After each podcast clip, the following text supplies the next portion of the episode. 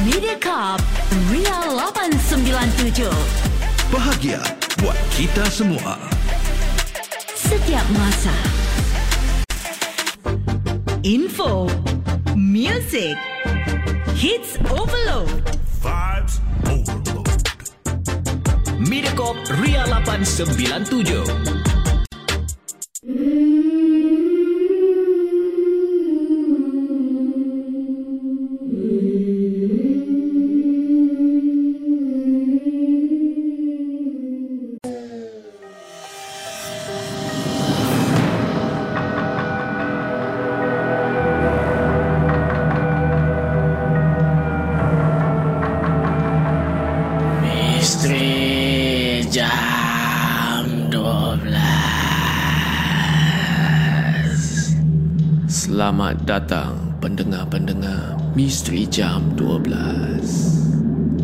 Saya akan menemani anda setiap malam Isnin hingga Jumaat Tepat pada jam 12 malam Sebelum anda tanya Suara siapa pula ni di Misteri Jam 12? Biarlah saya memperkenalkan diri saya ini.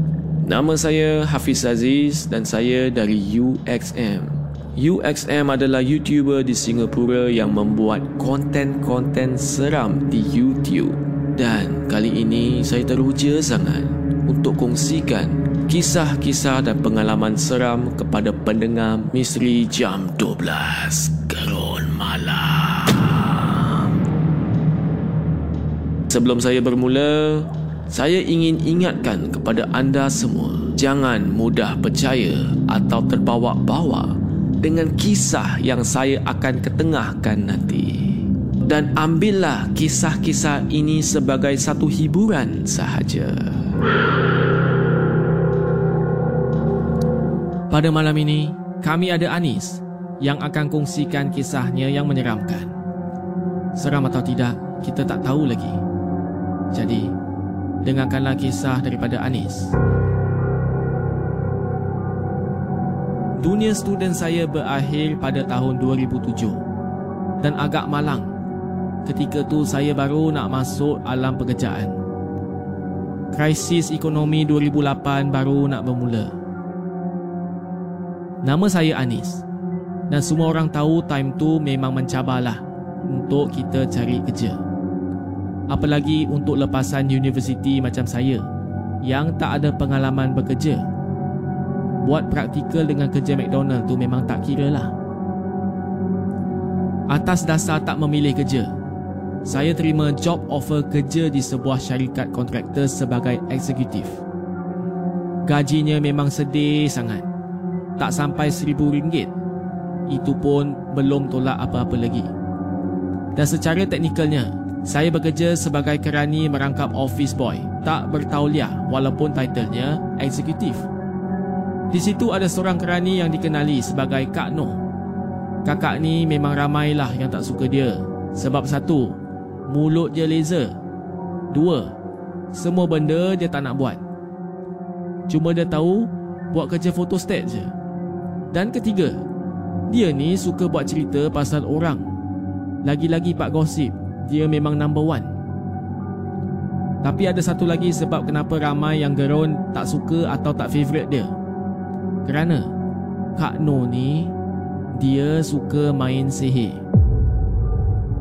Kak Roji ialah setiausaha kepada bos dan dia cerita kat saya bagaimana dia telah disihir oleh Kak No.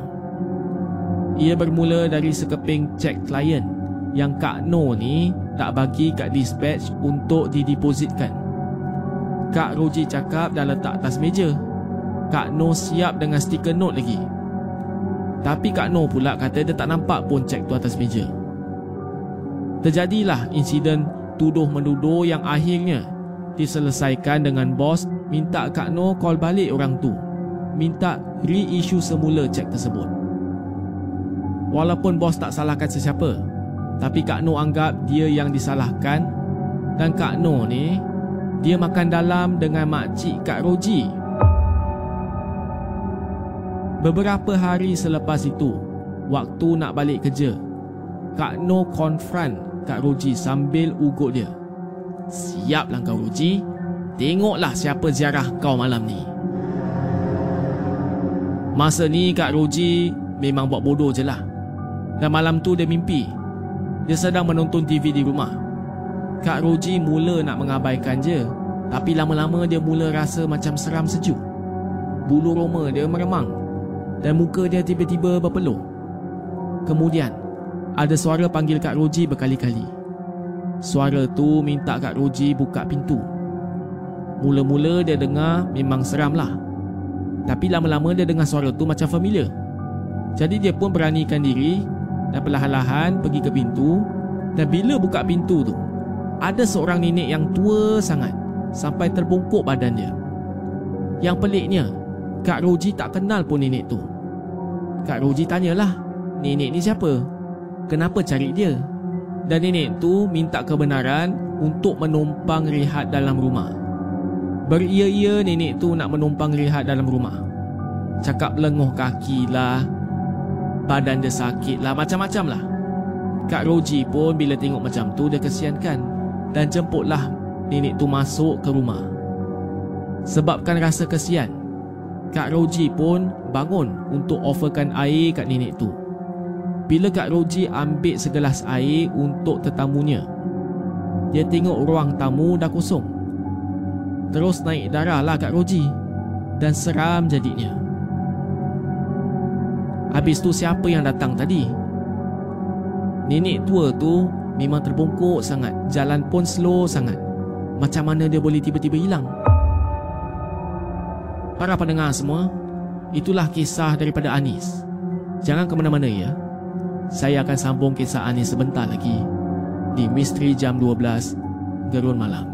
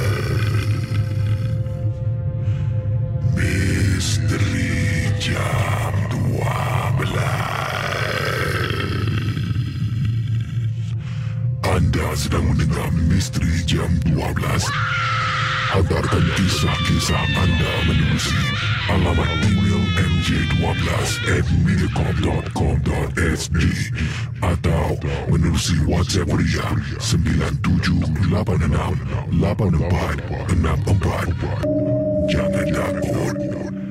Lawan. Pemacu bahagia anda. Oh, well, that will be nice. You're listening to the sounds of Mediacorp Ria 897. Mediacorp Ria 897. Misteri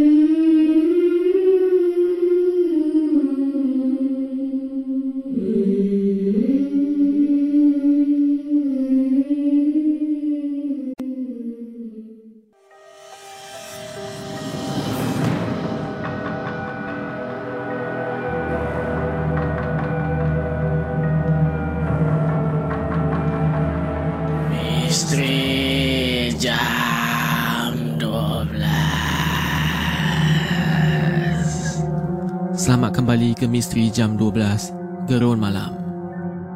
Tadi di bahagian yang pertama Kami ada Anis Yang telah ceritakan pasal Kak Roji Yang pernah kena kacau dengan sihir dari Kak No. Tak tahulah apa yang dibencinya dengan Kak Roji. Kak No bukan kacau macam itu aja. Ada banyak lagi. Baiklah Saya akan sambung kisah Anis Kak Noh cerita kat saya Yang dia ni rasa pelik sangat Makin lama Dia rasa badan dia ni cepat penat Dan pernah satu malam ni Dia mimpi Benda yang pelik sangat Tapi dia cerita kat saya yang mimpi tu rasa real. Memang macam betul. Saya pun boleh terus terbayang apa yang berlaku. Sebab bukan dalam mimpi je Kak Roji ni kena kacau. Malam tu, dia mimpi teruk sangat.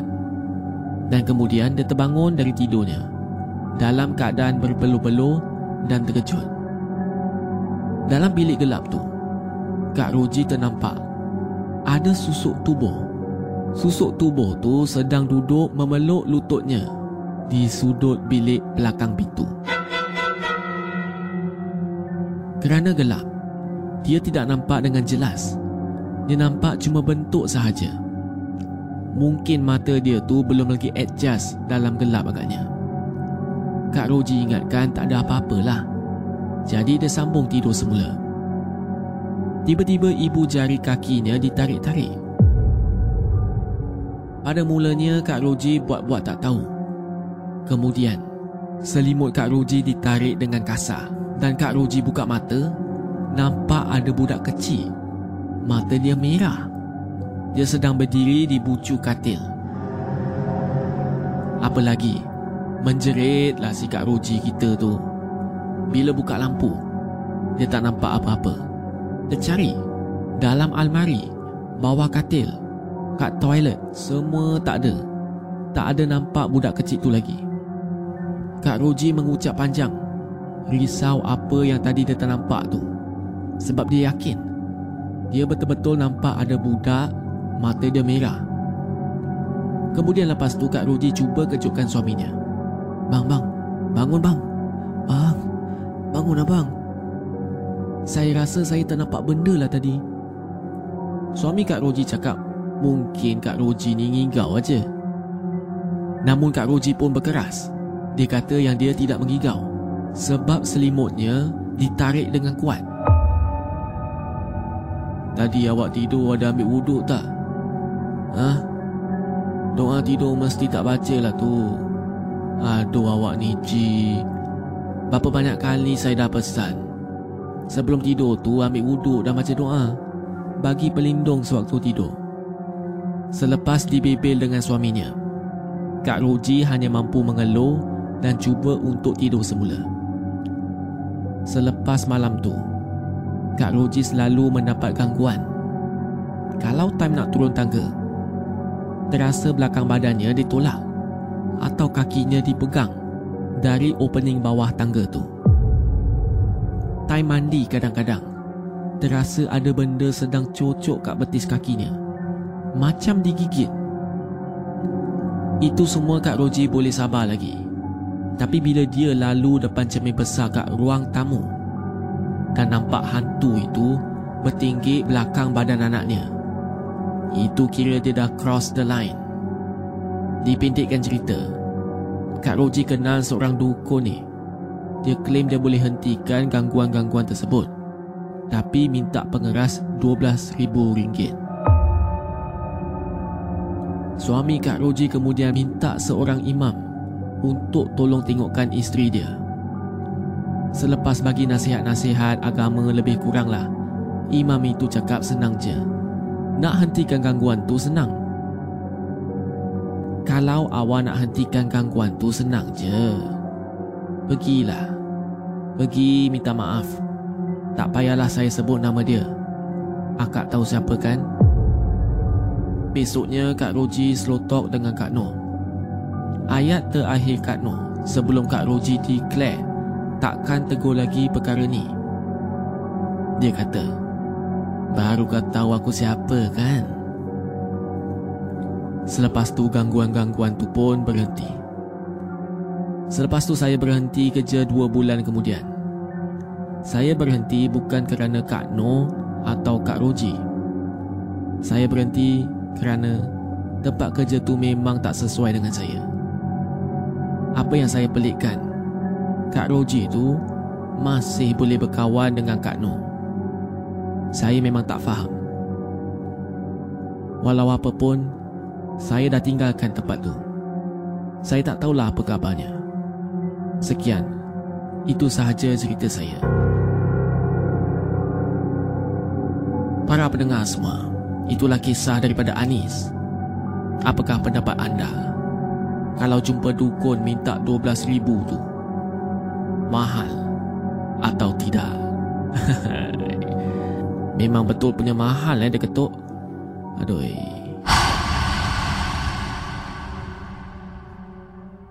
Ingin saya ingatkan lagi, jangan mudah percaya dengan kisah-kisah yang diketengahkan. Anggaplah kisah-kisah ini sebagai suatu hiburan sahaja.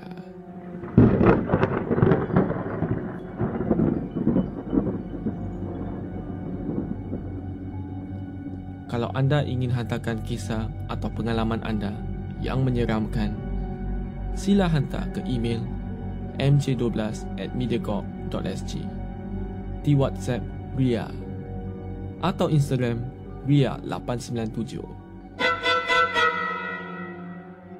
Selamat malam kepada semua pendengar. Saya Hafiz Aziz dan akan saya jumpa anda lagi di Misteri Jam 12 Gerun Misteri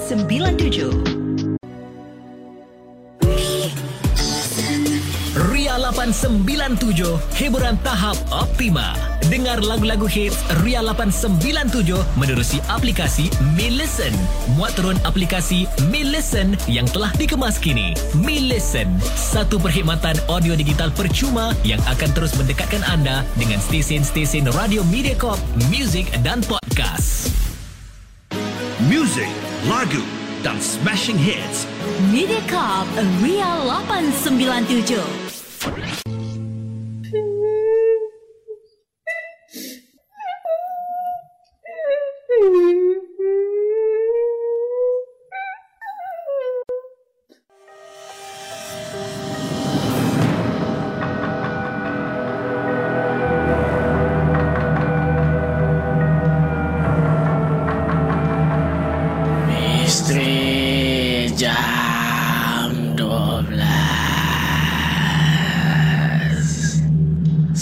Selamat datang pendengar-pendengar Misteri Jam 12. Saya akan menemani anda setiap malam Isnin hingga Jumaat tepat pada jam 12 malam. Sebelum anda tanya, suara siapa pula ni di Misteri Jam 12? Biarlah saya memperkenalkan diri saya ini.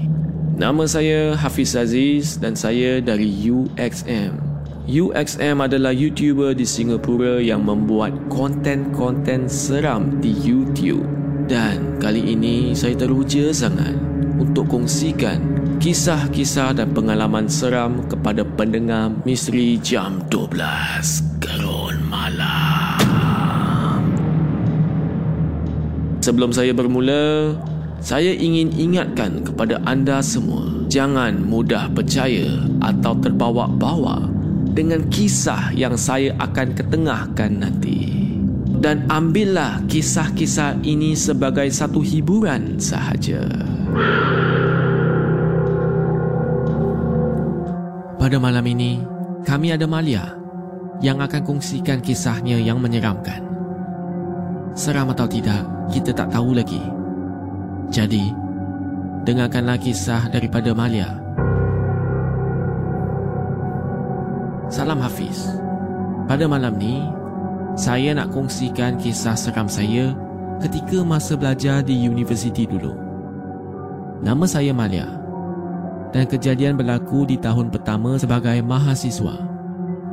Kawan sekelas saya, namanya Yana dan Yana ni ada deria keenam. Saya satu bilik dengan dia.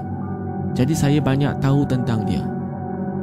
Dan pada suatu hari ini, kami berkilah di sebuah sungai yang popular. Sungai itu memang bersih. Langsung tak ada daun-daun kering yang jatuh dalam sungai. Maknanya, tempat itu ada penghuni. Pesan ayah, kalau sungai itu bersih dan kita rasa udara dia segar lain macam, memang ada perkampungan bunian tak jauh dari sungai itu. Mereka tak kisah korang nak mandi atau apa-apa. Janji, jangan buat benda yang mereka tak suka. Pada masa tu saya memang dah lapar. Jadi saya cari tempat untuk makan. Kami duduk dalam lima orang atas kayu. Tengah kita berbual dengan kawan-kawan sebelah kanan ni, Yana menyigu dan bagikan isyarat. Dia, ada orang naik sampan lah. Yana menuding ke arah sungai yang jauh sikit dari tempat kami berkira. Saya pun tolehlah ke arah dia tunjuk tu. Saya nampak ada beberapa sampan. Benda ni biasa. Sebab orang pergi sungai bukan nak mandi je. Yang ada orang pergi sungai nak tangkap ikan. Saya dah tahu benda yang dia nampak tu bukan orang. Saya pun nampak. Orang yang ada atas sampan tu macam orang tinggi. Tapi memang tak menggerunkan sangat. Yana asyik tengokkan je orang tu. Saya ciduk air sungai untuk basuh tangan. Masa tu rasa air sungai tu macam sedikit panas. Saya tengok kawan-kawan yang lain. Tak ada pula cakap air panas. Sebab kami memang tak berganjak dari situ pun. Tiba-tiba Yana ni bangun dan toleh ke arah saya. Ya, aku takutlah. Orang-orang tu asyik tengok aku je. Muka Yana mula untuk bertukar jadi pucat. Dia cepat-cepat naik. Tak lama selepas tu, dia menjerit dan dia pingsan. Memang semua orang cuak.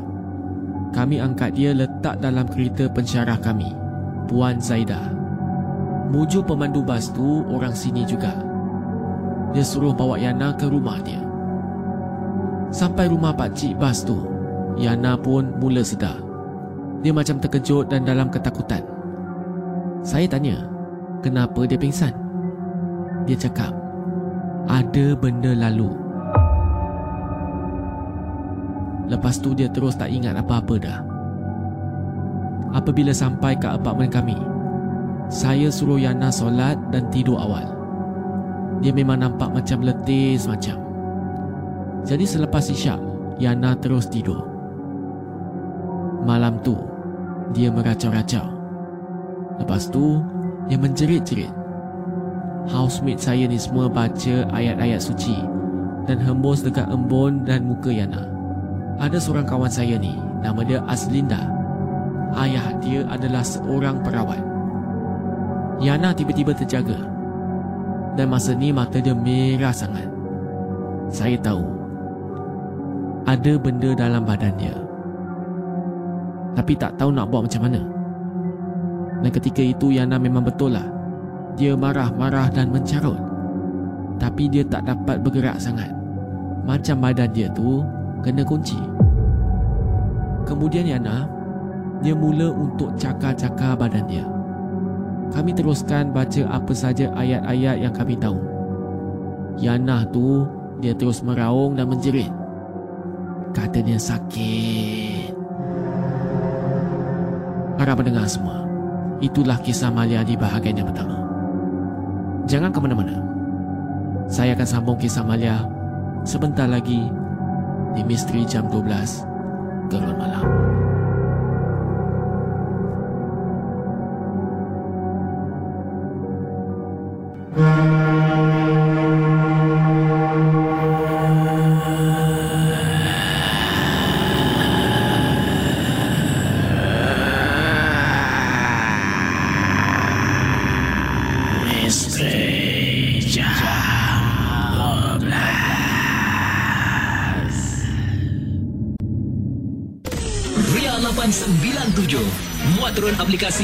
Listen Atau dengar kami di millicent.sg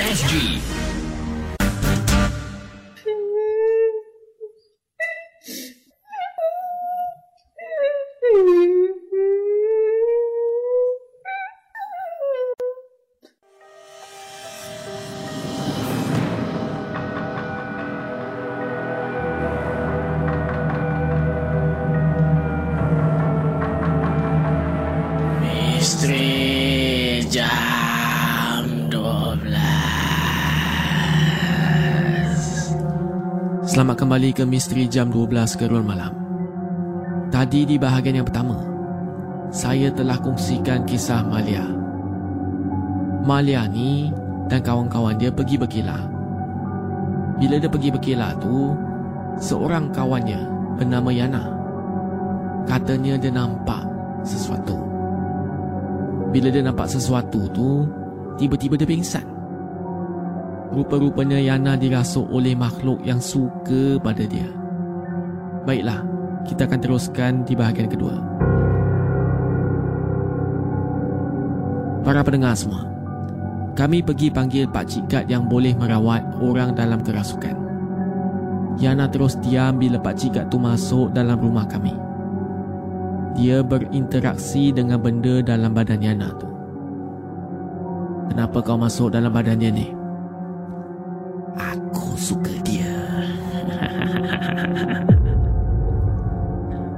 Mana boleh kau suka manusia? Tak boleh. Baik kau keluar. Kesiankan budak ni. Dia tak kenal kau pun. Dia tenung aku. Maknanya, dia minatkan aku. Sekarang kau keluar. Aku dah cakap baik-baik ni. Hmm? Jangan bagi aku guna kekerasan. Kau dengar tak? Benda dalam badan Yana tiba-tiba. Dia sengih je. Dia senyum kat pakcik tu. Hei, kau dengar sini eh. Kalau aku tak nak keluar, kau nak buat apa? Kau nak bunuh aku? Pakcik tu makrifatkan tangannya memegang sebilah pedang. Aku nampak ada pedang kat tangan pakcik tu. Kau nak keluar ke tanah? Eh, kau nak keluar ke tanah? Giliran pakcik tu pula sengih dekat dia. Dia janji dia akan keluar. Yana terus pingsan bila benda tu dah keluar. Saya nampak ada benda hitam memanjang keluar dari badan Yana. Saya tak cakap kat pakcik tu sebab pakcik tu pun boleh nampak. Pakcik tu buatkan air penawar untuk Yana untuk pulihkan semangat dia semula. Tak lama selepas tu perawat pun sampai dan mereka pagar rumah kami. Pada malam tu Yana memang dapat tidur tapi dia tidur satu katil dengan saya sebab dia masih lagi takut. Pada keesokan hari, mak dan bapa Yana datang untuk ambil dia. Bapa dia cakap dia nak bawa Yana berubat untuk tutup hijab Yana. Dia tu memang lemah semangat sikit. Malam tu saya pun cuba untuk lelapkan mata. Jam sudah tunjuk pukul 2.30 pagi. Saya pejam mata harap terlelap. Tapi tiba-tiba telinga saya ni menangkap bunyi tapak kaki sedang berjalan mengelilingi bilik kami. Saya diam. Saya tak bergerak. Perasaan takut terus menyelubungi diri saya. Saya pejam mata saya rapat-rapat. Dalam hati berbisik, biarlah. Saya tak nampak apa-apa. Selepas tu bunyi tapak kaki tu hilang. Perlahan-lahan saya buka mata. Memang gelap gelita tak ada sesiapa pun Saya turun dari katil saya Dan terus baring berselimut di katil Yana pula Elok je saya letakkan kepala di bantal Yana Saya terus rasa mengantuk. Sedang saya mengiring ke kanan. Saya terpandang sesuatu yang sedang duduk Di atas katil dekat dengan kaki saya. Saya dengan cepat terus pejamkan mata saya. Tiba-tiba saya rasa hembusan hangat. Betul-betul dekat sebelah telinga saya. Bulu roma saya terus tegak serta mata Jantung ni macam nak tercabut. Saya terasa seperti ada tenaga yang tolak saya turun dari katil. Saya terus terbangun dari katil Yana dan berjalan ke katil Aslinda.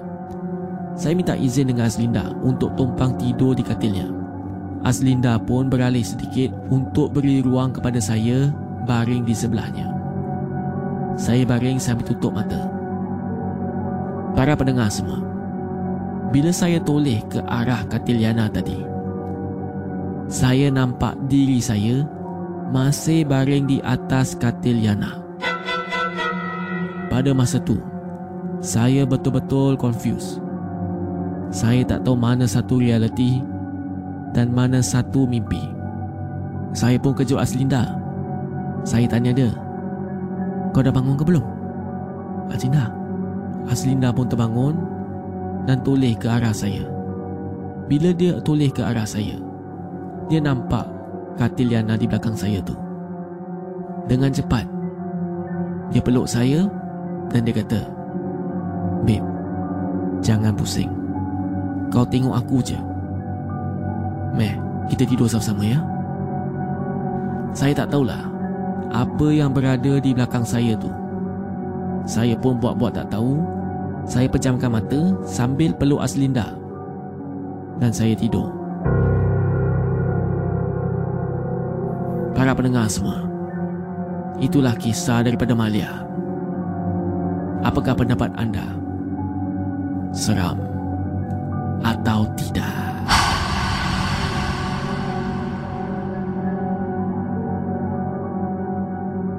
Ingin saya ingatkan lagi, jangan mudah percaya dengan kisah-kisah yang diketengahkan.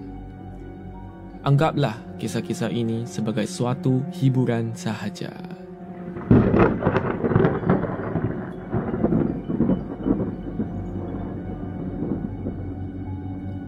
Kalau anda ingin hantarkan kisah atau pengalaman anda yang menyeramkan, sila hantar ke email mj12 at mediacorp.sg di WhatsApp Ria atau Instagram Ria897. Selamat malam kepada semua pendengar. Saya Hafiz Aziz dan akan saya jumpa anda lagi di Misteri Jam 12 Gerun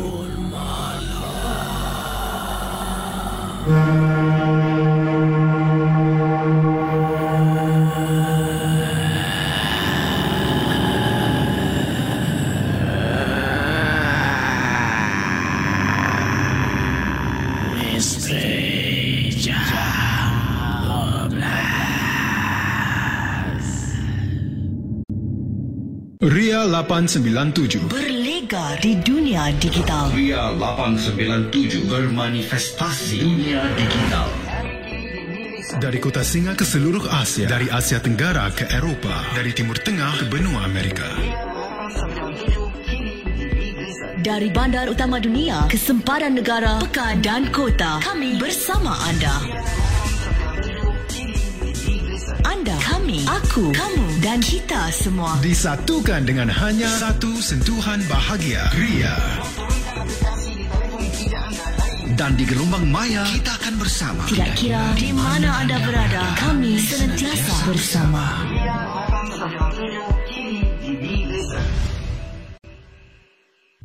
Misteri Jam